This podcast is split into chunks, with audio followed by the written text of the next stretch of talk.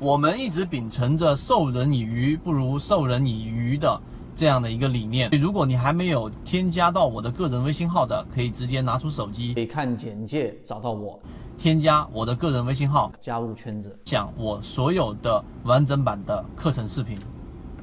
那今天我把一些呃关于散户减少比例这个模型和筹码的关系给大家去讲一讲，我觉得。对于我们之前的所有高成功概率的捕捉到一些比较好的标的啊，是有一个很好的借鉴作用的。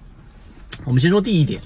就是我们的这个筹码分布啊，它实际上呢是把每一个短期阶段里面的成交量，然后把它作为记录在价格区域当中，然后做成了这样的一个筹码分布，然后有了筹码峰，然后让我们。从原来看股价成交量这一种比较模糊的状态，转变成从股价的一个阶段里面有一个比较大的一个筹码密集峰。以前的这一种方式只能看到成交量，而在筹码分布上，它给了我们一个更直观的知道大部分的筹码到底是在聚集还是在分散。这一点上是有一个很好的这一个进步，并且对我们的交易是有很大的一个帮助的。这个是筹码分布。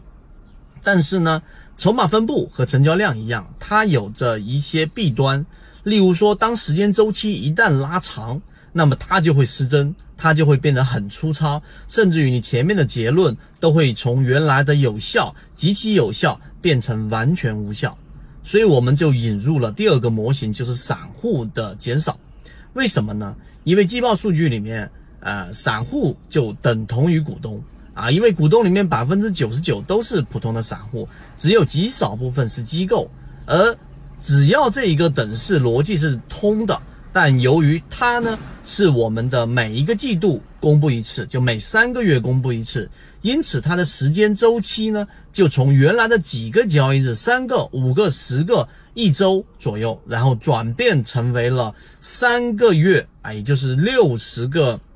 我们的这个交易日。那么这样的一个周期的拉长，然后呢，不断不断的拉长，六十、一百二等等。那么这样的周期不断拉长的过程当中呢，我们就弥补了筹码分布和成交量它的这一种短期作用，这是第二点。所以第三点，你可以把我们季报也好的散户割肉模型，找出在这一个季度里面散户大幅割肉的个股，实际上它的这一种逻辑基础和筹码分布是一样的。它都是要去寻找到在一个区域当中的不正常的现象，在某一个区域当中筹码快速聚集的这种现象，这种现象呢，我认为是在可能为数不多我们散户可以获取的信息当中最可靠、最可靠的之一啊！它这个这个是我们的模型当中成功的地方，也是能够持续运用的地方，也其实也包含着缠论里面的均线系统和里面的 MACD 系统。和我们刚才说的筹码系统，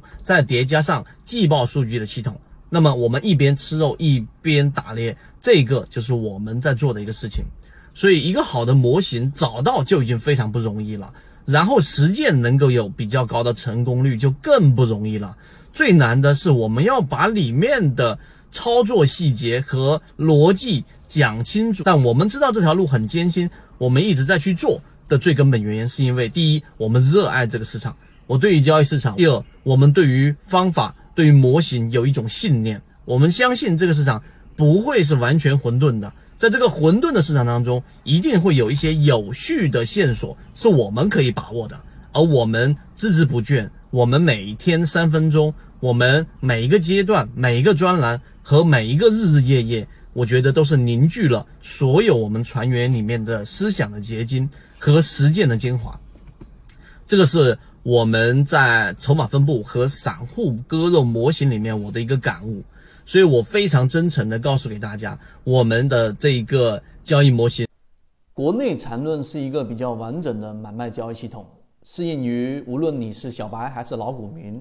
的一个非常完整的交易系统，能够让你在交易过程当中进入到另外一个更大的一个台阶，获取完整版缠论专栏航线，可以私聊留言获取通道。